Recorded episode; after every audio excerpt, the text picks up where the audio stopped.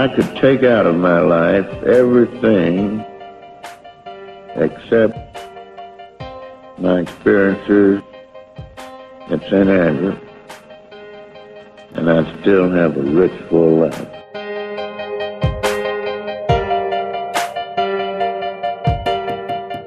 But the last tee shot I hit was more like it.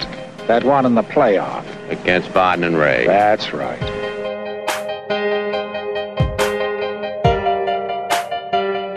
Best thing to win the Masters, you, you will be here forever as long as, as you are still alive. So that's the best thing.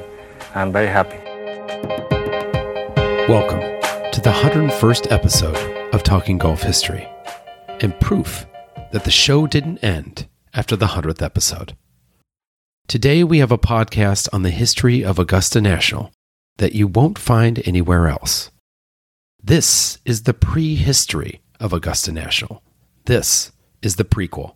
What events happened in the past on this very property where legends stroll? How did it become a golf course? And how did it reach international fame before a golf ball was ever struck on the property? We welcome golf historian Greg Lamb to the show, who has done an extensive dive into the prehistory of Augusta National. If you are a book publisher, listen in, because I think there's a tremendous book in this tale that Greg is about to weave. Before we start our show, a quick plug for historic golf holes. As we are about to enter Masters Week, have you ever thought about how amazing it would be to have the 12th hole of Augusta National in your backyard? Or perhaps in your city's park or your place of business? Historic golf holes create some of the world's most famous golf holes and designs them out of synthetic grass. No mowing, no need for watering or pesticides, just golf. This isn't just a putting green. Historic golf holes make synthetic greens that are designed to be played. For more information, shoot me an email at the Society of Golf Historians at gmail.com. Without further ado, episode 101 Before Augusta National. Greg, thank you for joining us on Talking Golf History. Thanks, Connor. I appreciate you having me on today. Greg, you've done extensive research on the history of Augusta National. How did you end up taking this path? Well, it's one of those things when you're a golfer and you've gone to Augusta National, you love the history and you love the traditions that they have, but you always wonder is there a little bit more? Uh, and that's what kind of sparked my interest years ago in saying, you know, what is it with this property? I mean, we all know the famous quotes from Bobby Jones about, you know, this land has been laying here forever for a golf course to be put on. And, but it, I always wondered, you know, is there a little bit more to the story? Uh, you hear a lot about the Berckmans and a little bit about Dennis Redmond. So I just hope to kind of get into that past history and kind of just uh, hope to share the information that I've learned uh, over time, and hopefully the listeners will kind of enjoy the history of it. Oh, I think they're going to love it. But I, like when you first got into it, we were like, "I'm just going to study this property," or were you studying the masters and then you backed up to it? Like, how did it come about? You know, you looking into the extensive history of just the property. Well, for me, it was really kind of digging in. You go to the source, uh, and the real source for a lot of us historians has been the story of Augusta National Golf Club by Clifford Roberts. Uh, we've all kind of just kind of either dived into that book and read it a little bit more. Uh, and the more I dug into it, the more I wanted to know. And I knew a lot about the Berckmans, uh, a little bit about Dennis Redmond, but you also wondered, you know, why did this clubhouse be the way it is? You know, why are the plants uh, named for each hole? So, so it is one of those things that you kind of dive into and just kind of want to know a little bit more. As a historian, uh, you probably know as well as I do, Connor. You start digging, and sometimes you hit ruts and pass, and sometimes you just keep finding more ore and you keep going deeper and deeper. Yeah, and those are the best moments, aren't they? Like, yes, they are. Oh, wow. You know, a eureka moment. How long have you been researching Augusta National and its history? It's been about, I would say, about at least active the last nine to 10 years. So, wow. And then help people out, the non historians, or perhaps they want to be a historian. Mm-hmm. You know, in this research, obviously, you know, the books about Augusta National give us a hint, a look at, a snapshot, if you will, of the property. Where else did you have to go to find this information? I mean, in order to dig, you know, I, it actually I had to reach out to a lot of historians. I have to really thank uh, some people that kind of gave me some introductions that I've never thought I would ever uh, meet in my life. One of them was Frank Christian, uh, the photographer and historian for Augusta National for years and years and years. Uh, it was other people uh, around the property and associated with the property. Uh, you know, is really just kind of trying to figure out how deep I could actually go and trying to get the truth and the correct story behind Augusta National. Because, as you know, Connor, history uh, will kind of show over time that you know there are some myths, there are some oh, truths. Sometimes yeah. they're intertwined. So. Yeah, and and it, it's it's I mean it's so true in history, golf history as well as if you say a myth long enough, it becomes a fact. Yeah. and then you have to try to dispel that fact. And even though you try and try, it's really hard to overcome the myth. It, it really is. And, you know, I, I hope I can kind of share a little bit of my, you know, research and knowledge on Augusta National. And again, always have a disclaimer uh, when it comes to uh, this research and everything is that you know this is my research. I've gone into it. As we know some information kind of gets deeper. Some information is a little bit longer. But going in and digging into the information i have i think this is probably the most accurate uh, record that i can come up with. And of course it'll always change over time when more information comes up. Have, have you thought about writing a book about it by chance honestly have. Uh, you should really have because it really is a great story. Unfortunately, like many of us that you know listen to podcasts and play golf, we have nine to five jobs. No, it's so true. Yes, so true. Is. So uh, this is kind of our hobby uh, that we do on the side, and you know, I, eventually one day I would love to uh, write a book about it, but I think this is a good way just to kind of share the high points. That's right. And when you release the book, we can re-release this podcast and just get the fervor going, right? Exactly. Maybe you get a publisher who reaches out and says, you know, Greg, I want to give you an advance. Let's do that. Hey, that that would be great. Publishers, I hope you're listening. so let's dive in. Let's turn back the clock. Mm-hmm. How far back can we go on the history of Augusta National's property? Where do we start? Well, I think the best to start onto is when it was Native American land. So you're going back you know, in that history. The area is actually really rich in some just general history when it comes to the American Indian population that was there. Uh, there were actually three tribes uh, that were in the area, and it included the Cherokee, the Chickasaw, and the Creek.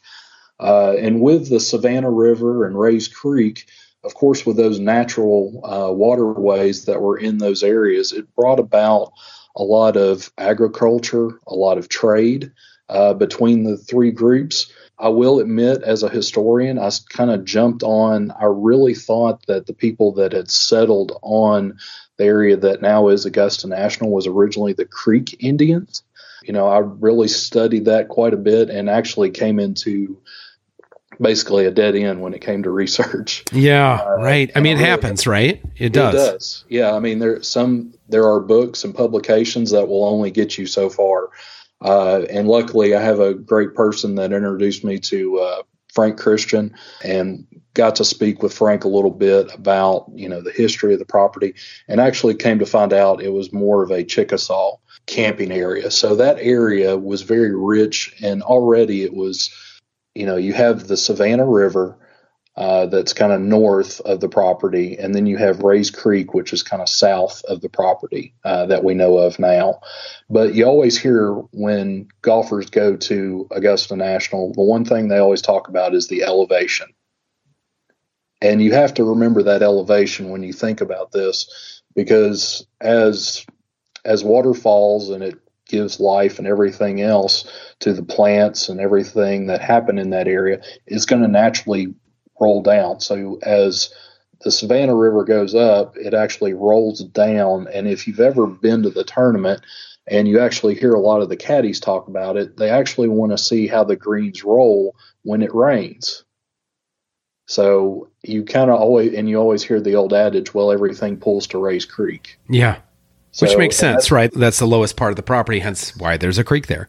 Exactly. So it, there for a while, it was, uh, you know, it was a Chickasaw camp area. Uh, there was a trade that happened in that area, like I said, between the Cherokee and the Creek Indians uh, at the time, but it was also a little bit more uh, important than what we thought at the time. Um, and of course, if you've read the story of Augusta National by Clifford Roberts, uh, there's a little little blurb in there, and I know it's been a controversy for a lot of people when it pops up, but there was actually an Indian burial ground. Yeah. Uh, I was going to get into that. I, I, mentioned it before on the podcast and Twitter. Yeah. Tell us what we know about the 12th hole, the green.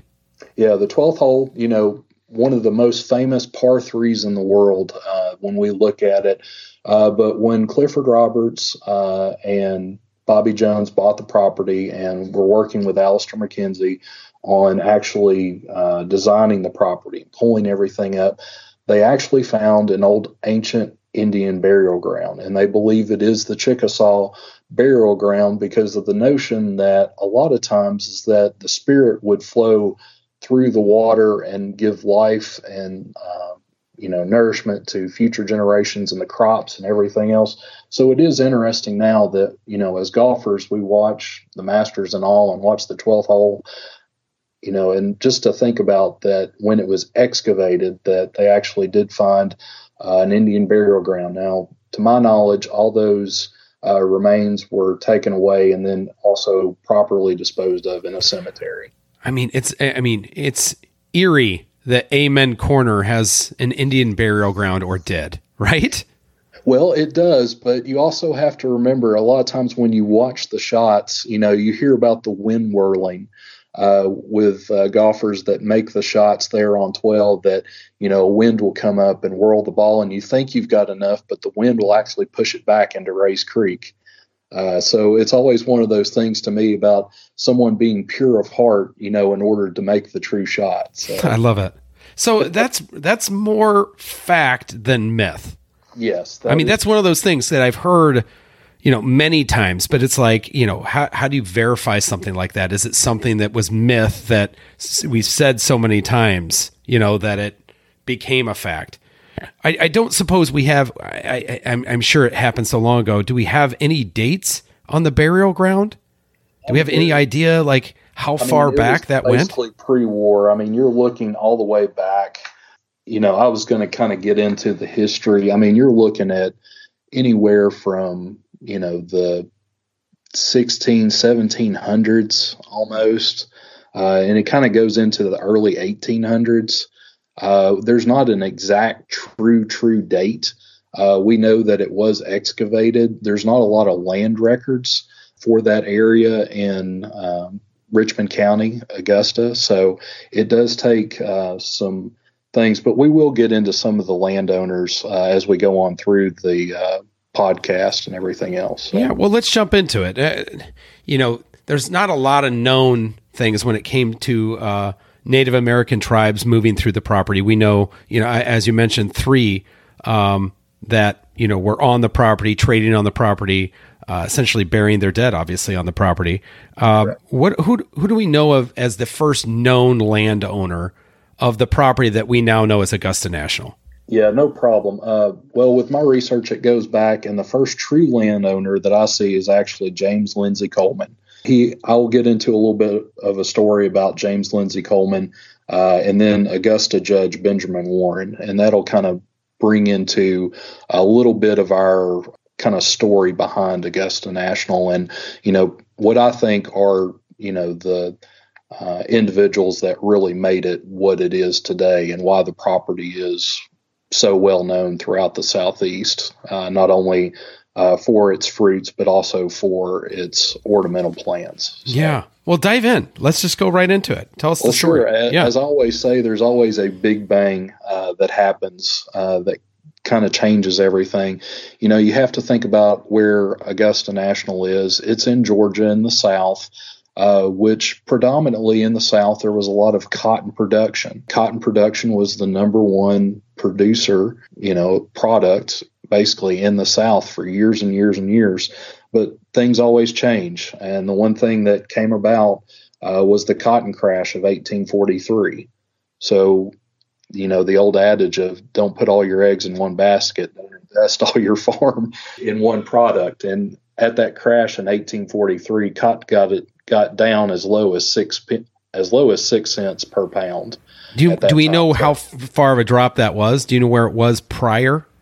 Before it was, you know, trading probably around twelve to fifteen cents. Oh wow! Okay, yeah. Pound. So a, a full dropout. Yeah. Yeah, full dropout. At that time, it was one of those things that you know, cotton production was, you know, the main thing, and no one really thought a lot about diversification. So we'll kind of get into a little bit about that as we go through, but there was always that big bang, and that kind of starts the reason why was the property kind of not a cotton plantation.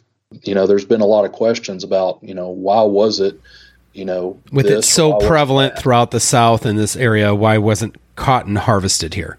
Exactly. Exactly. So that kind of brings us into our first major player that, you know, really brings a lot of information uh, to the area, uh, kind of pulls in a lot of uh, knowledge and kind of shapes the way uh, we see a lot of different things uh, about uh, Augusta National in the South and the way we look at it. But the person that is is Dennis Redmond. Dennis Redmond was a native of Ireland uh, later immigrated to New York and became a printer in that area. He came into the picture after the cotton crash with some local men recruiting him. Uh, basically, with a new publication in Augusta. That publication uh, was the Southern Cultivator, and Dennis was kind of a, you know, this is a bright new world. This mm-hmm. is the new this is, I assume, somewhere. Is this? Are we talking about the 1850s now, or are we still 1840s? No, no, we're still in like the 1840, around okay. 1845. Okay, right after the crash, basically. Yeah, right after the crash. So, you know, the South was trying to look at a new way of, you know, without cotton, what is the next big thing? And the idea that these gentlemen brought about with the Southern cultivator it was one of the first publications. It was the first agricultural publication in the South, and it promoted the idea of fruit production along with silk, wine, wheat, uh, and improved livestock instead of cotton. So prior to this time, were were they was fruit production big in the state of Georgia, or is this kind of something completely new to the area? It was kind of something kind of new. It was something that people were dabbling in uh, because at that time cotton was king. You know, you knew you could make cotton and you know make money off of that, but it was more of a kind of garden decoration idea at that time. Uh, there wasn't a lot of uh, fruit production uh, in that area. Uh, at the time, there were some apricots, you know, pears. We'll kind of get into so, that. So you're saying it really was, was it not yet the peach state? It was not yet the peach. Interesting. We'll get into that. Yeah, I mean, you sometimes you just assume that went on, you know, all the way back to the 1700s for all you think, right? Exactly. So no, at that time it was not really well known as a peach or fruit producer at that time. So but it all based on, you know, Redmond was a traveling person and wanted to see a lot of, you know, what was going to be the new thing for agricultural in the you know not only the South since that's where the Southern cultivator was that was his job, but he was trying to think of this idea of you know he loved this idea of you know planting roots somewhere like a tree and it would grow and thrive and produce fruit for generations and generations. That kind of idea, the American dream, tied into a fruit tree that he just fell in love with. You could almost argue he was like the real Johnny Appleseed, except it was pears. It, it's, yes, yes. pears and peaches, right? With more than just apples. Yeah. But no, uh, with Redmond's travels uh, with the Southern Cultivator, uh, he was inspired. You know, a lot of individuals get inspired when they travel uh, and see different things. He was really inspired by the Atlanta residence of Richard Peters. Richard Peters used fruit trees uh, for ornamental and production reasons. Also, Redmond was inspired by the writing of uh, Andrew Jackson Downing, uh, who was a successful orchard owner and author in Newburgh, New York. Downing focused on the idea of fruit trees being an important part of a person's home and lifestyle. So that's kind of where we see that new idea of fruit trees being kind of on your property in order to supplement you know your livestock and everything else that you may have. But also kind of ornamental. Is that true? That is true because of the way uh, things different plants will actually bloom. So yes. Yeah how about that? So ornamental as well as obviously livestock feed and food for others. Interesting. Exactly. but but they were really thinking of it. It sounds to me that they were looking at it more from a residence not necessarily a fruitland perspective Exactly. Yeah, their their idea was more your local home, your area that you own, not more of a commercial production nursery at that time. So interesting. Yes. Yeah. So, uh, but the one thing that r- really sparked Redmond uh, and the kind of start really kind of digging into our story was that he was really encouraged by a new form of a fruit production facility and also indigo that was a growing demand product. You know, he really thought that this indigo was going to be the next best thing uh, because it was used for dyes uh, and a lot of use. So, a lot of times when you look back on the history of the property, you will see Redmond actually referenced as an indigo plantation owner. So, hmm. I did not know that. Right. Yeah. Yes. Indigo. exactly. But we'll we'll also know, uh, like I was talking about, we'll get into a little bit of the actual area itself. But it all did start with uh, James Lindsay Coleman. Uh, you know, this is the gentleman that I found out uh, that actually owned at that time. It was an 800 acre orchard just west of Augusta, which we now know is that west area where Augusta National is, all the way out to 20 and up that we see. Redmond visited uh, the site and wrote a story about the crop diversification for the southern cultivator. The land had over 50 types of apples, 40 types of peaches, plums, pears, apricots, and nectarines. At that time, it was just unheard of of all these different types of fruits kind of being produced and planted in that area. It was something new to the South and the area in general uh, to just have these different types of uh, trees, especially at this level. So and over 800 acres. Exactly. Exactly. I mean, what a, I mean, a, I'm sure for the time in the area that's was somewhat of a tremendous risk. I assume. Yes, it is true because it was west of what was known as the Port of Augusta. Uh, Augusta was really more focused on the downtown area, and with it being on the banks of the Savannah River. So, and that didn't work out so much for Coleman. No, it didn't. So the risk did not necessarily pay off, is where you're about ready to go, right? Yeah, as, as we see, uh, actually, uh, Mr. Coleman actually started having some financial troubles with the size of the orchard and uh, the production and everything else, uh, and actually start, started subdividing the orchard that was then sold to Judge Benjamin Warren. Benjamin Warren and then sold in 1854 315 acres to Dennis Redmond, to which he named the new Fruitland. So this is an important step in that process uh, because again, Dennis and this is had, the Augusta National Property, that 315 acres, or at least part of it, correct? It, it's actually a little bit larger. Okay, what is Augusta National now? So, uh, but yes, it is a large area. as of area. today, anyway. Yes, as of you also you have to preface that as of 2023 is slightly larger.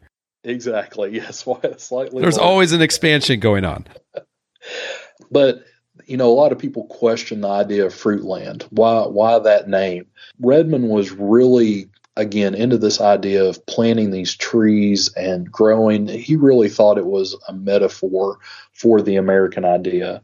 So he really wanted to with that name, he wanted to change the naming from a plantation to an orchard. Uh, at the time, you know, plantations were very large and used throughout the South, but he really wanted to change that kind of naming convention to more of an orchard. And Fruitland was really the best uh, naming that he had for it at that time. So as he gets into it, sometimes our ideas and dreams are more than we are. So, uh, as I mentioned earlier, you know, he was also very into indigo. Uh, the indigo actually failed on the property. By the way, I mean, who knew that anybody would want to get that big into indigo? Exactly. Doesn't seem like something I'd chase, but I, apparently I, I, I, see the math there. So, but it, it didn't does. work. I mean, you end up, you know, running after things that you think are going to work. But the one thing that did kind of take over was, you know, he really started planting these fruit trees based on this idea and also some ornamental flowers because they learned that with people kind of being in the area and moving, you know, they wanted to decorate their homes with these gorgeous trees and flowers. Uh, and we kind of still see that today in the Augusta area. You know, if you go down there during the tournament, it's very prominent throughout that area that you still have a lot of fruit trees. You know, we we'll kind of get into a little bit more uh, when we get into the next owner. But again, he was a little bit more ambitious than productive. Is is he seeing success at this? I mean, it seems like he's doing better than Coleman. Yes, he was doing a lot better than Coleman was. Uh, he was seeing some success, but as I say, some people are born with very green thumbs. yeah, yeah. Uh, I am know, not one of those people, for the record. He was not one of those people. He had grand ideas, very visionary about it, and we'll kind of get into another uh, thing here shortly uh, about his other thing that kind of stands out, iconic now. Yeah. Uh, but you know, his fruit crop didn't yield uh, very productive. You know, yield over and over again. Uh, he did have the ornamental flowers, uh, but his big contribution is his idea that we were talking about this very large idea of you know planting fruits in the American dream. You had to have something that kind of looked over uh, this vast orchard and looked over it. And this kind of comes into the play with the Redmond Manor House. So this comes about you know, he wants to be able to look over the property. As we talked about earlier, the elevation change, how it goes from the very top uh, there where it is now all the way down to what we see uh, as Amen Corner is a very you know steep dramatic change uh, but at that time he was just wanting to overlook you know his crops and flowers and everything else just to make sure you know the local deer and everything else wasn't eating it and taking it away. it wasn't being stolen on a regular basis. So. Well, and before, as we dive into this, please let people know what is the Redmond Manor House. How would they know it today? They would know the Redmond Manor House as the iconic clubhouse at Augusta National today. It it is the two story uh, veranda structure uh, that's very iconic, not only for its structure, but also it is used uh, as the Masters Trophy, uh, the permanent Masters Trophy, and also uh, the replica that is given to the winner of the Masters tournament. And, and to think it almost got bulldozed. I know that's the other thing in history. It just makes you kind just, of scratch your head. You've seen the plans, right, for exactly what they were going to build. Which I mean, listen, it looks like a a southern country club for sure with its pillars and uh, but I mean it's it's funny that we overlook something that can be so iconic and, and plan to replace it. And perhaps fortunately for all of us today um, you know the economy was in a tailspin and they were forced to save something they didn't want. Right. But the the the amazing thing about the Redmond Manor House was we do have some actual dates that it actually started being built in October of 1856 uh, and was actually completed in May of 1857. And the one thing about the house that's just still amazing to me is that it was made out of concrete at the time. It's one of the first structures to be known uh, in the South to actually be made out of concrete.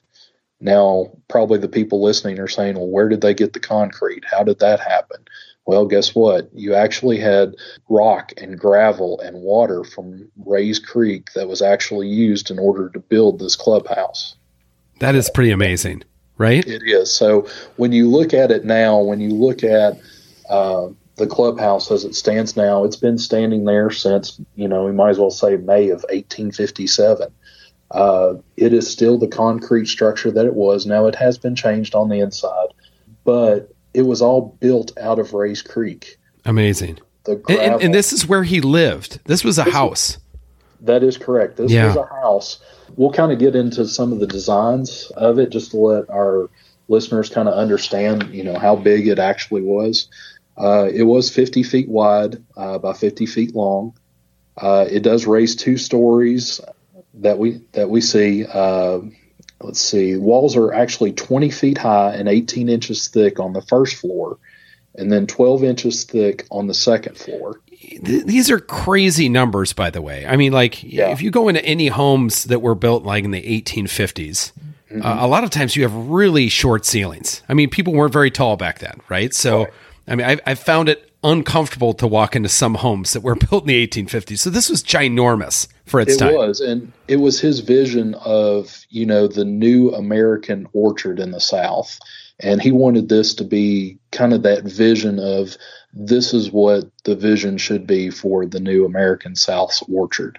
Uh, and that's what he kept building onto. And the other thing was the verandas. I mean, with that thickness of the concrete, you know, it would stay cool during the summer heats that you have down there in the South, but it also stayed very warm.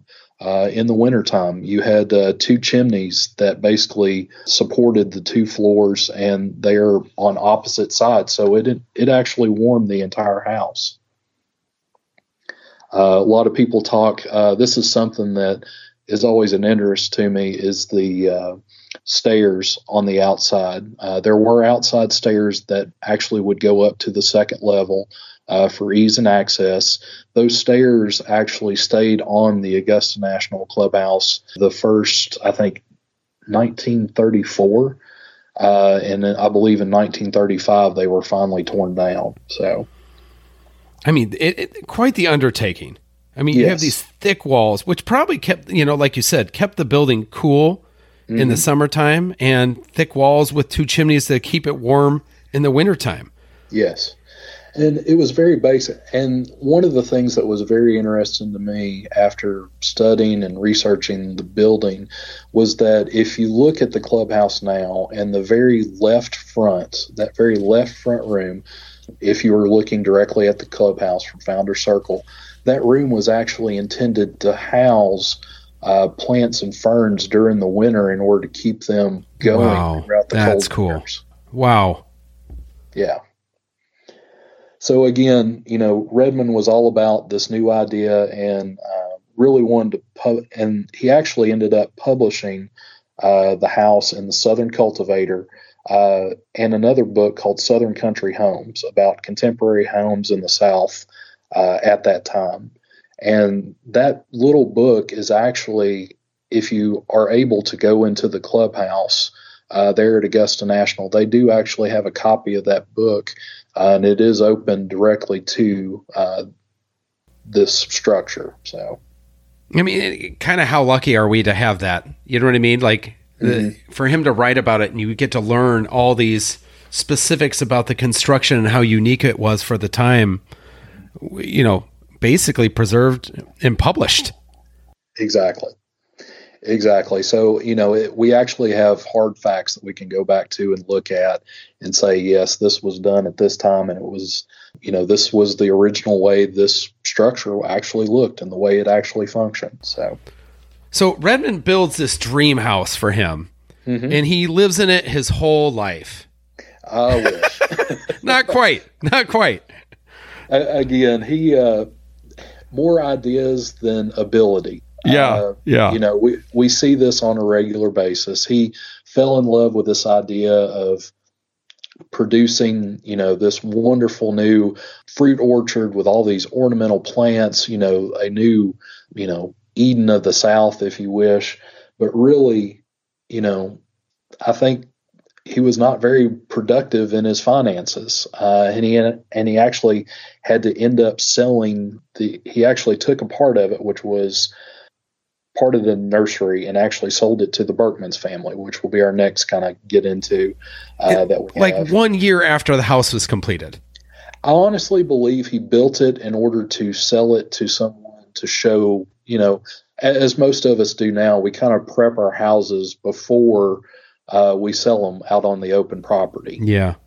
Well, I, I always say the best way to do something when you're financially struggling is spend a lot of money on something and then sell it. Yes, it worked out for everybody's benefit, though, didn't it? exactly. So Well, he he moved, correct? he I mean, he stayed uh, local, but he moved. He he moved very locally. Uh, he actually moved to 112 acre land next to Fruitland uh, to produce Vineland. Now, for some of our Augusta residents that are listening, that may sound very true. Uh, the area east of Augusta National is still known as uh, the Vineland neighborhood, still to this day. Uh, and there's actually a little park there that is Vineland Park. Uh, his goal in that area was to actually produce uh, grapes for wine, so that's why you see a lot of that Vineland area in that area. So, and so that piece of property, Vineland, mm-hmm. was that a an acquisition or was that a subdivision of the original property that he purchased? That was a subdivision okay. okay. Property. So he sold a, a large portion, roughly 200 acres, give or take, to the right. Berckmans. To the Berckmans. So now this kind of goes into, you know, the fa- we hear a lot about Berckmans uh, with the history of Augusta National and everything else. So it was always one of those things that I wanted to delve into. So let's go into a little bit of the history. Let's uh, do it. History of uh, Prosper Jules Asphalines Berckmans, and I've probably pr- mispronounced that. So that it's quite the name. Yes, it is. A lot of times he will be known as Baron Berckmans. Uh, you see that in a lot of pub- publications, but that is he. Uh, you know, he he basically lived from 1830 to 1910. Uh, was born October 13th, 1830, in Belgium. The Berckmans followed his father's footsteps and studied horticulture in Belgium and France, returning to the family estate at the age of 17. Uh, in 1850, at the age of 20, Berckmans made the journey to America to pursue the possibility of moving to America. Uh, he visited several states in his journey and mainly in the South, including Augusta. Yet his father, at the time, decided to immigrate into New Jersey uh, because he thought this was ideal for a family nursery. Yeah, very interesting. So we see that idea that he wanted to kind of move to the South, but, you know, takes his father's advice and actually uh, immigrates into New Jersey and tries to start it there. I am assuming he went to New Jersey in the summertime when he made that decision. Exactly. So that kind of thinks about why he left. Uh, after experiencing the extremely cold winters in New Jersey, Berckmans decided to move the family to Augusta in 1857. Okay, so, so he was there for a little bit, right? He was there for a little bit. Yeah. But not but what he really worked on was really his focus was on something different in the area, and his production was more pear production. Now I know that sounds odd, probably to our listeners about pears, but prayer, but pears were actually one of the main uh, crops that were actually being cultivated in the area at that time. So and where where did they set up shop? This isn't directly here at Fruitland, correct? Is that no, correct? No, it is not. It was actually right across from it, which was known as Pearmont. Where would that be today? That would be today. So the area actually that is right across the street uh, from Augusta National. Oh, uh, over Washington today. Like I'm over sorry, Washington Street. Yeah, north of Washington Street, actually where they have built the new large media center. Yes, yes, actually okay. The start of the new Pearmont. It was actually oh, okay. Pearmont was. So, so it was part of Augusta National's property, and then it wasn't, and now it is again. It's full circle. It is, but you know, Berckmans was very focused on the growth. You know, he had studied for years and years and years on the development of fruits and, you know, he saw this opportunity to basically take over Fruitlands uh, in 1857. So he took it over. He took over uh, the property from Dennis Redmond and basically combined Pearmont and Fruitland into Fruitland Nurseries. So, and they continued Redmond's vision by producing fruit trees and ornamental flowers. At the time, it was one of the largest commercial nurseries in the United States and the largest in the Southeast you know, it it's kind of hard to kind of go over how Prosper Berckmans actually grew that property into what we associate with agriculture in Georgia now. Uh, he was so instrumental uh, in, you know, looking at the pears and everything else in that area, but he also wanted to focus on other things he was the first to actually import and export uh, fruit trees, shrubs, and other flowering bushes. Uh, he is known to have brought the privet hedge to the United States. Uh, now, for a lot of people, they're thinking, "I have privet hedge." That doesn't mean really a lot. At the first time, it was actually something from uh, France that was being used as an ornament outside the house in order to trim and show. I would think a lot of our uh, Georgia Bulldog fans would actually enjoy that their uh, privet hedges at Sanford Stadium actually originated from Augusta National's property. Oh wow! Uh, wow! So, yeah. You know, for all the privet hedges that you know came to the area, to Charleston, to Savannah, uh, it all actually came through this new Fruitlands nursery, which was a first. Uh, yeah, and, all, I mean, this is national renown at, at this point. Yes, it, it's getting to that point. Yes, I mean, he is building and he is creating an empire at this time uh, because he understands world trade. He's a world travel, you know, had come from Belgium and France, and you know, had traveled quite a bit. He understood that you have to think globally but still act locally, in essence. So well said. Well said. So, and also one of the other first in the area, he was one of the first to actually bring in the wisteria vine. Now, for some people, they think, well, that's not really a big deal. It really kind of is because all wisteria that is located throughout the United States can trace its roots back to that one there on the property. Uh, there was crazy. No that's crazy. It's crazy. It is. It is. And to me, it's amazing that that one. I mean, people say, "Oh, it's a flower. It doesn't really mean a lot. It's a flowering bush."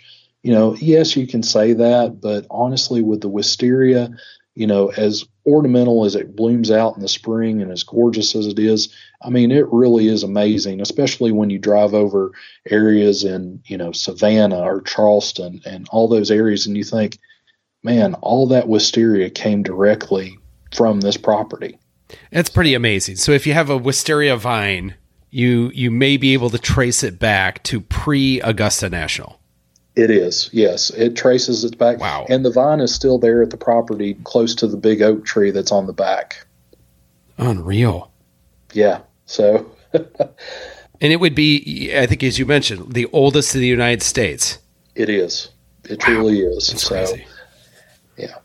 And then, you know, as we talked about earlier, pears were a big focus for him, but they kind of changed a little bit. You know, he wanted to change his focus. Pears had become you know quite the thing in the area. And but he was facing competition and he needed something new uh, in order to kind of you know spring his nursery uh, into profitability you know in order to provide for his family and his uh, state and everything else.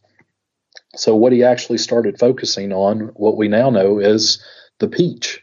And this is kind of where we get into the peach story uh, of of uh, Prosper Berckmans. Now, what a lot of people don't realize is that a peach at the time, uh, when Prosper was actually planting these trees, were about the size if you put your two thumbs together, kind of curl them together, uh, and put them next to each other. That was actually about the size of a peach, like an inch. Time. Yes, not very big at all. Wow, nothing. So, not what we'd consider a peach today. No, not what we consider a peach today uh, he started producing and cultivating and growing these peaches to what we know today. The one about the size of your palm or a small baseball, you know, that is really what we see now uh, as known. And, you know, as we'll get into, uh, he is known as the father of peach culture uh, because if it wasn't for Prosper Berckmans uh, and his thought of pushing these peaches to make them you know, the best in the world, Georgia would probably not be known as the peach state. So when we say the peach state, mm-hmm. right? When we when we we hear it, we say it, we are literally basically looking back at pre-Augusta national property. Yes, right. Exactly. We can make a correlation or connection to mm. Berckmans. Exactly. It was all prosperous. Fascinating, right? Family at that time. It's crazy. Exactly. But Bergman soon became a well known horticulturist. Like I said, he's father of the peach culture across the South, and his nursery really took off. When he arrived in Georgia, there were approximately about 100,000 peach trees uh, located on family farms throughout the U.S. Uh, in 1858, he shipped the first Georgia peaches to New York by market, uh, which was a big thing at that time. I mean, you just. I mean, transportation difficult. alone, right, had to have been an undertaking. Exactly. By 1861, the Berckmans were producing over 300 different kinds of peaches and many other kinds of fruits and trees at Fruitland. He developed and improved the many types of peaches, including the Chinese cling, the Elberta, the Bell, and the Thurber peaches also. But the big thing that was on there was Prosper's Thurber peach was one of the South's leading peaches. That's when we think of a peach, that is what we really see. And then Samuel Rumph of Marshville uh, further improved the Elberta peach, uh, which became one of Georgia's primary commercial peach varieties. Rumph also developed a peach shipment pallet uh, design containing a box of crates holding crates of peaches and ice, uh, which helped the Georgia peach industry grow commercially just beyond the state of Georgia. Because remember, as soon as a piece of fruit is ripe enough, it has a very limited use, like economic life after that. He came up with the idea of basically shipping it crates of ice to prolong the longevity of the fruit so that it could be transported well. Exactly. And this all kind of brought about how Prosper was able to get peaches out of the Georgia area and send them basically all over the United States. Because at that time, you're also starting to get into rail.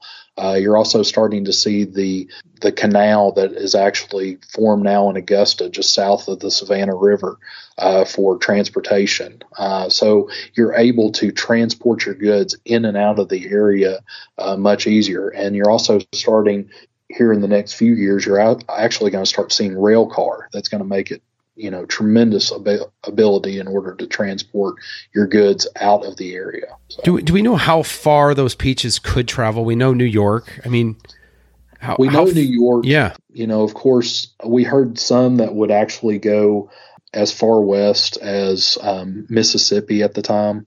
You know, we we see a lot kind of traveling, but you have to remember where your population density was at that time. It was in, you know, the upper area. So, of course, Atlanta, you know, it's already in. Yeah, you're going to go for as much of a dense population as you can. Right? Exactly. Like the state of Iowa was founded in 1847. Probably not a lot of people in Iowa that are searching out peaches at the time. Exactly. So, uh, but no, you see a lot that would actually go to New York, and you know there is thought that maybe some of them did go to Chicago, but that was really from travel. Uh, you know, you had individual people that would pick things up and take them, but really the advent of the railroad and everything with ice cars and ice boxes really changed uh, that entire shipment production. So, but as he continued, and Prosper was not only important to the peach industry in the area, but you know he wrote a lot for the Georgia Horticultural Society. Uh, he published a lot of different articles, uh, and he was well known in the area and surrounding areas in South Carolina, uh, Georgia. And you really have to go back and look at what he ended up doing. So we talked about that original 100,000 peach trees. It ended up being more than 3 million peach trees in Augusta, according to the Berckmans family documents that they had. So if you think about that growth and all those trees and those orchards, I mean, it really was a peach production orchard at that time. I mean, and it's just unreal to think of it now, but right. drive through the go ahead. No, I just said right. You think of you yeah. know the the fairways covered with peach trees. If you think of Augusta National now, it's hard to imagine. Mm-hmm. It really is. But the other thing that Prosper was well known for uh, is that he had a mail out catalog uh, for a lot of his uh, varieties of fruits, uh, ornamental flowers, and things. In the 1880s, uh, Fruitland was mailing out approximately 25,000 catalogs a year, uh, many of which were overseas. the Fruitland catalog read uh, we shipped almost every part of the United States, and our foreign trade reaches such distance points as Australia, China, Japan, Africa, East and West Indies, Brazil, the Bermudas, and every section of Europe, North and South America. So, would he be the the catalogs? Was it primarily for seeds? It was. It was for seeds, but it was also for the plants. Also, Gotcha. I mean, obviously, he's not shipping pears. uh, You know, that's not going to travel well. So you're looking at the actual plants, cargo of plants and seeds to basically, you know, sell a variety of plant life, vegetation, and fruit trees all over the world, basically. exactly, and that's his. You know, again, think globally, act locally uh, mentality that he had. Uh, you know, he wanted to share with the world. You know, you know, forgive the pun, the fruits of his labor. Yeah. In the 1880s, though, I mean, it's really remarkable. It really is. It is remarkable. But again, he was just just a businessman that you know was able to take this production of fruits, vegetables, and ornamental flowers and just ship them, you know, worldwide. And you know, we kind of see that now with the Masters, with it being an international tournament. You know, they work out of Augusta. You know, everybody knows where Augusta National is at Augusta, but you know, they also know that international players are a big part of what's brought into the area. So it kind of falls back onto this idea again of this international mentality uh, from this local uh, Fruitland nursery. Uh, I love that parallel. Yeah, I really do. Exactly. Love that. You know, Prosper Berkman was so well known uh, during this time that he was making all these fruits and vegetable, or well, at least fruits and ornamental flowers. Uh, that he was actually nominated as the Secretary of Agriculture, uh, but wanted to continue with his own production at the nursery. You know, he thought that the idea was nice that he was, you know, being nominated for such a, you know, huge role. But he actually just said, you know, I'd rather focus on the production uh, for my family and, you know, kind of kept to the business there at the Fruitlands Nursery. Crazy life, correct? Exactly. Yeah. And then uh, Prosper Berckmans, uh, he, he also founded the Georgia Horticulture Society uh, in 1876, serving as the organization's president until 1910. Uh, Berckmans was a lifetime member of the American Pomological Society, which is basically the study of fruit and fruit tree production, uh, and studied and served as the editor of Farmer and Gardener, a horticulture journal, for several years. So not only was he a successful businessman and you know an orchard runner, but he actually helped other people kind yeah. of build Educated, right? Spread Exactly. spread the information and I, I, what a remarkable man. I like I prior to reading your some of your research, I, I really had no idea. I mean, obviously we've all heard of Berckmans, but you don't Mm-hmm. realize the reach, you know, the international reach of of what he brought to Augusta. Exactly. And I think for a lot of people in the Augusta area that have been there for a long time, they understand uh, what, you know, Prosper Berckmans and the family actually meant to the area. Uh, that's one of the big reasons that the road that I, that kind of outlines uh, the property that we now know as Augusta National was known as Berckmans Road. Uh, it was named for Prosper Berckmans and all he did for the area. And then also, you know, there's a very special place there now, which is known as Berckmans Place uh, at Augusta National. Uh, it's a very high end facility. And it kind of brings in this idea in my research, too, that I found out that Prosper, as much as he loved, you know, Fruitland, he also enjoyed entertaining. Uh, there were very large, extravagant uh, picnics on the grounds, which he would bring in locals and friends, and you would basically just have uh, lunch on the grounds. Um, everybody would be dressed in their finest clothes. They would enjoy. They would sit out on the veranda of the uh, manor house and enjoy the breeze as it blew through. So, you know, kind of looking back at that history, uh, it's kind of interesting now to see what Augusta National has done with Berckmans Place, and you know, kind of catering towards those individuals that have those uh, tickets and badges for that Now, experience. now you're making me sad. yeah. I've been to Augusta. I'll be going to Augusta for the Masters. I have played Augusta National. I have never been in Berckmans. Yeah, Ber- I will. Amazing. Say Ber- yeah, Berckmans is a unique facility. Uh, I won't go too much into it, uh, maybe off record, but we will cover some of that. But it, it, I assume there's it pays some homage to the family that made a lot of this possible.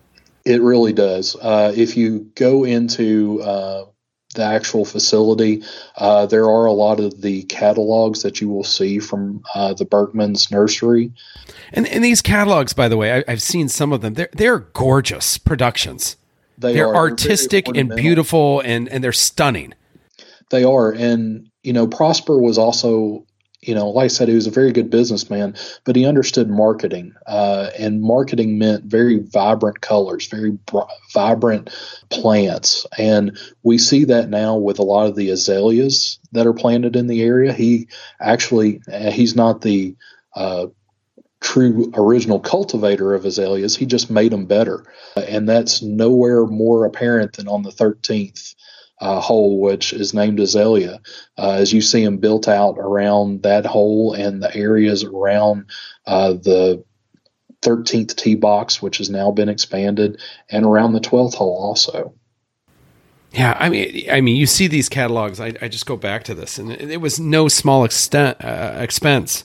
At printing twenty five thousand catalogs is one thing, but printing them all in color at that time was a huge yes. expense.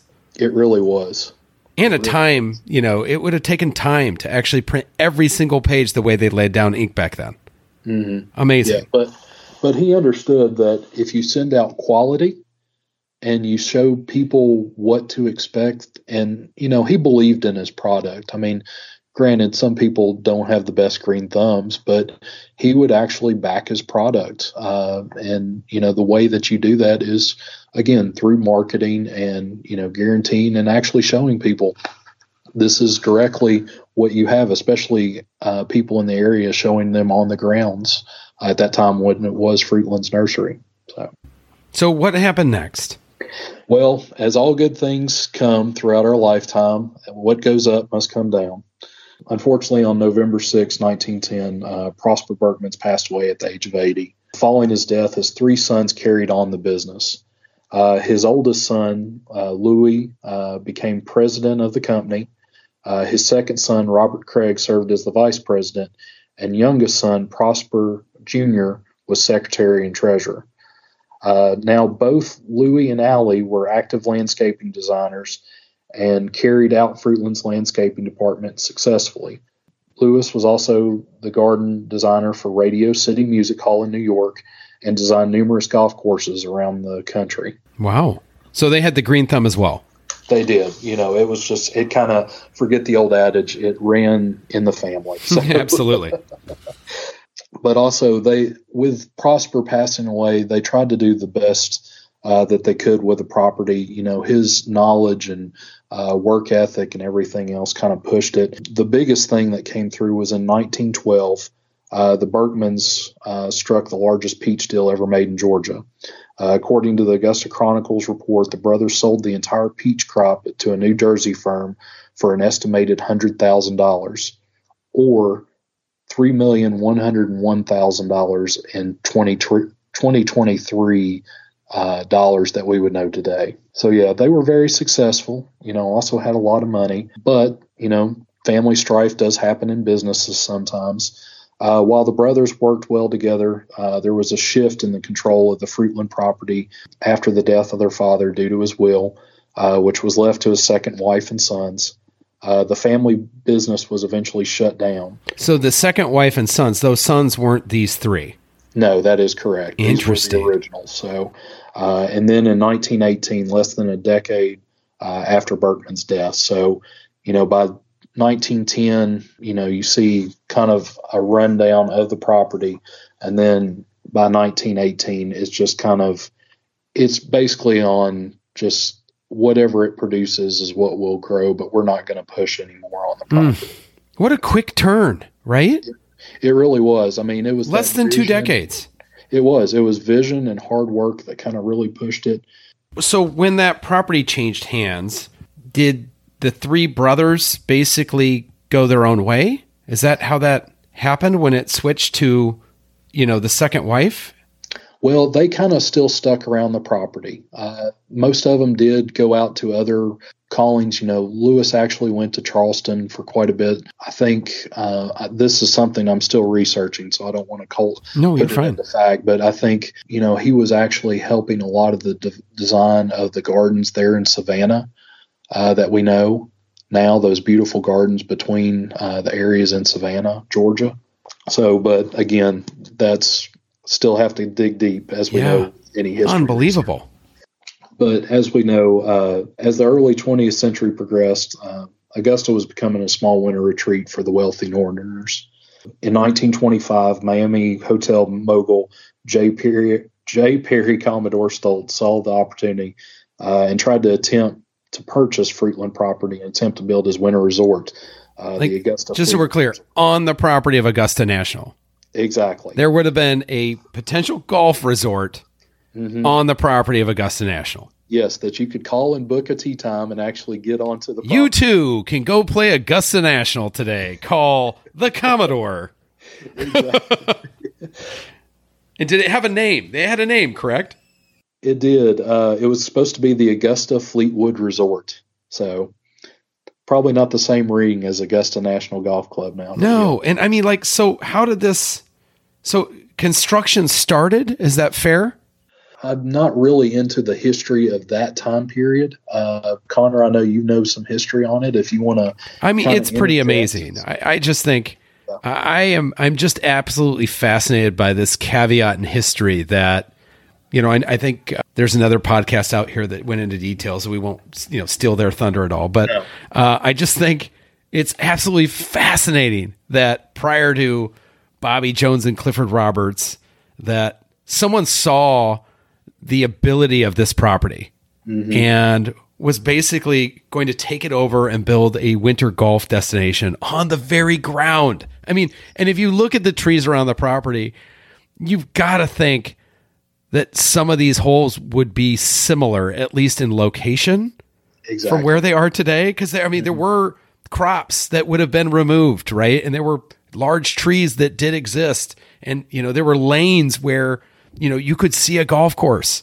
And so I, it's fascinating. And as I understand it, and I have not done a great depth of detail, uh, Jay Perry, the Commodore, if you will, luck would have it, I suppose, not unless you want to play Augusta National and you could have played it as a resort. A hurricane hit and took out, I think, his southern hotel resort hmm. and pressed him to basically delay and then walk away from the purchase of the Fruitland, you know, property. Yeah. And then, yeah. as timing would have it, of course, then 1929, the stock market, you know, blows yeah. up, and and we get a little lucky, right? I mean, well, you know, if you love Augusta National and, and the Masters, you get a little lucky that Bobby Jones decides to retire in 1930. Exactly. So yeah, he retired in 1930. 30. Uh, I know that there was a committee, and I, I, do wonder about the history. You know, with with Louis Berckmans actually designing, you know, the designing there in New York City. I'm wondering if he didn't have some ties to Clifford Roberts. You know, that's part of history that we'll never know. Uh, but you do wonder if, you know, that kind of played into it. I know a lot of people were upset at the time that Bobby was not going to build close to Atlanta the, at the time uh, that he actually had picked this. But in 1931, the property was eventually sold uh, for the reported amount of $70,000 in that time period's uh, funds to establish a co- golf course uh, that has forever been placed on the map, uh, which is known as Augusta National. Prosper's two sons, L.A. and Allie Berckmans, returned to Fruitland property and actually assisted in the landscape design of the course uh, that we know today. That's cool, course. right? I mean, it's kind of a full circle. And it, it's kind of important too. And Connor, I think it's one of those things in history that it's important. And if you go back to the first Augusta National Invitational program that was used, that's actually. I, I literally have it in front of me, by the way. I mean, like literally in my hands. Okay. You're talking uh, about the. Uh, when they tell the history of the property a little bit, was they it? do, and but you also see that Louis Berckmans was one of the first members of Augusta National Golf Club, And Louis was the general manager and treasurer for the first few years of Augusta National Golf Club. So it's important to know that the Berckmans still, even though it was purchased from them, they still continued to help Bobby Jones and Clifford Roberts kind of design and help build this golf course for what his vision was going to be. So. And, and you you mentioned in your research that he played a big role in some of the holes, like specifically their names. He did. Uh, he worked with a lot of the naming of each holes uh, and each one of the ornamental plants on the property. Uh, we all know the famous azalea, the golden bell, uh, and including the magnolia trees, uh, the redbud and dogwoods uh, that are all over the property. You know, I always, it's always amazing to me people that walk into the property for the first time are always just awestruck by, you know, just how beautiful the flowers are and the dogwoods and you know how if you look down Magnolia Lane, uh, how magnificent it actually is. And that has been there ever since, you know, almost the time of Dennis Redmond and Prosper Berckmans. So Augusta National really has been on the forefront of change, but they really have kind of kept to those ideas of history uh, when it comes to when it was the Berckmans property. So I, I suppose, folks, if you're if you're going to the Masters this year and you're walking down the fairways and you're enjoying each hole and its beauty, uh, each one named after after uh, a different plant or a different flower. I, I just, it's really phenomenal, and I, I, just love the fact that they still to this day tie it in, whether it's at Berckmans or as you stroll down Magnolia Lane or walk down each fairway, that it's embraced the history not just of Augusta National and the Masters, but the Berckmans. Exactly. I mean, they. I think they saw the. I think they saw the potential and what Berckmans actually did, not only for Augusta but for agriculture in the South. And they said, you know, this is a good idea, but we need to continue it on in the world of golf. And I think that has been ever growing. It's taken a lot of change, uh, but we see it now in growing golf with the drive, chip, and putt, and more recently, you know, the Augusta National Women's Amateur. I think it's just something that there's a constant push to always be better than what we were. Uh, and that's the way I think Prosper originally was when it was Fruitland Nurseries. And I think that's actually what kind of drives Augusta National and its members uh, each year during the tournament. So as we see with Augusta National uh, continuing to grow, and that's the thing, it, it changes, but it kind of goes back to the same. A lot of people say, well, Magnolia Lane is it's the same magnolias that have always been there.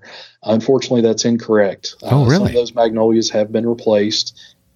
I think uh, in 2012, one of the magnolia trees that actually had coming in to some uh, disease and damage. And they took it down, and I think the club actually did something nice for its members and actually had some bowls turned. Yes, I've seen uh, some of those bowls. Exactly. Amazing, right? Oh, oh, oh! Yeah, to have one, uh, oh, to have one in the golfus.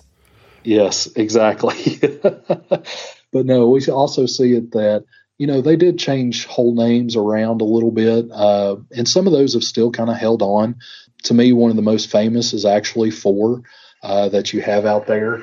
I mean, Spanish dagger, to lose that name. Well, right now it's flowering crabapple, but it was actually originally it was originally named palm. There is still that one singular palm tree uh, to the right of the green. So for any of the yeah, uh, you know, I've been there more times than well, not more times than I can count. I can probably count them, but I never seem to look. I'm a moron. What's going on with me? There's a palm tree still there. The palm tree is still there, even though the hole is named different now. The members have actually uh, kept the palm tree there to the right of the green, there at number four, and it is the only palm tree completely on the property with all the other trees. So that's so cool. Well, Greg, thank you so much for coming on the show. I mean, I think people are really going to enjoy this. I mean, I think you can get the history of the Masters almost anywhere. You can Google it. Uh, you can watch videos on it. You can watch the Masters, and it'll tell you bit by bit. But where else are you going to hear the story of how it came to be and what was there before? I just think, I don't know about everybody else, but I find it absolutely fascinating to get an idea of, you know, the Native American culture and then all of these people coming in with the same idea, really, right? You know, we're going to do something different than cotton on this property. Mm-hmm. And, you know, obviously a couple couldn't make it work. And then the Berckmans came in and with their own genius and green thumb really made it into something that we get to appreciate today, whether you're at the tournament or you're watching it on TV, something spectacular. On the downside, you can't just walk in and book it on a resort and go play it. Like you know. exactly that, that is the negative side. But I do I, I, will always say this, and I'm I've actually found out today that this is true. You know, really, you know, we all love the you know the history of Augusta and the traditions uh, and everything else, but I will say just enjoy the history that's on the property. I mean, we all try to soak it in and enjoy it, but really kind of love it, even all the way down to the concessions. You know, the history of the concessions is a big thing. I mean, to actually have an ice cream peach sandwich on the property where pe- peaches like became the main crop of Georgia is really just phenomenal. And that kind of ties into the history too of when cows and turkeys were actually grazing on the property during World War II. Uh, you've got that dairy production for the ice cream. So it's the little things that count, right? It is. Yeah. It's the details that Berckman did so well mm-hmm. that continue today on the property. Exactly. Perfect. Well, thank you so much, Greg. I really appreciate you coming on. We'll do it again. Let's find another topic. When you write this book, mm-hmm. it's going to be phenomenal, right? I'm all in on that. I will promote well, the hell out of it. listen to my voice with the uh, books. yeah, your voice is perfect. Trust me. All right. Well, I used to say I was in communications way back in the day, film actually, and uh, one of my professors said to me, "Connor, you have a face for radio and a voice for unemployment." Ah, very nice. One of the best comments I think I've ever got. I just, I, I, I, it's the first time I've ever, I think, said it on the podcast, but I always thought that was brilliant no, that that's fine. As we as we all know, we usually have our other jobs, but our hobbies uh, always drive us and everything. And I really hope the listeners uh, that kind of tune in and listen to this have really enjoyed it. And you know, I, I always think a lot of uh, the masters and the history of the property and everything else. And I hope people can just appreciate it. Well, Greg, I'll say this too. I mean, as you come upon new discoveries, you just let me know so we can let you know a vast amount of people know about them because I think a lot lot of people are fascinated by this. Yeah, they really are. And again, a lot of this was kind of a high level uh, overview. We've kind of dug into some different dates and things of that nature. But really, I mean, it boils down to Dennis Redmond's vision, Berckmans ingenuity and drive to make it better, and then, of course, Bobby Jones and Clifford Roberts to make it is what it is today. So, Fantastic. Thank you, Greg. Thank you, Connor. Appreciate it, sir. Before we end our show tonight, I want to once again thank you for listening. The TalkinGolf History Show prides itself in sharing history like you've never heard it before. I try to find stories, even when they are a bit esoteric, that you aren't likely to find on other podcasts. This one, admittedly, was 99.8% non golf, but I hope you appreciated the backstory of one of the most famous golf courses in the world. Thank you again for listening. Until next time, yours in golf history, this is Connor T. Lewis.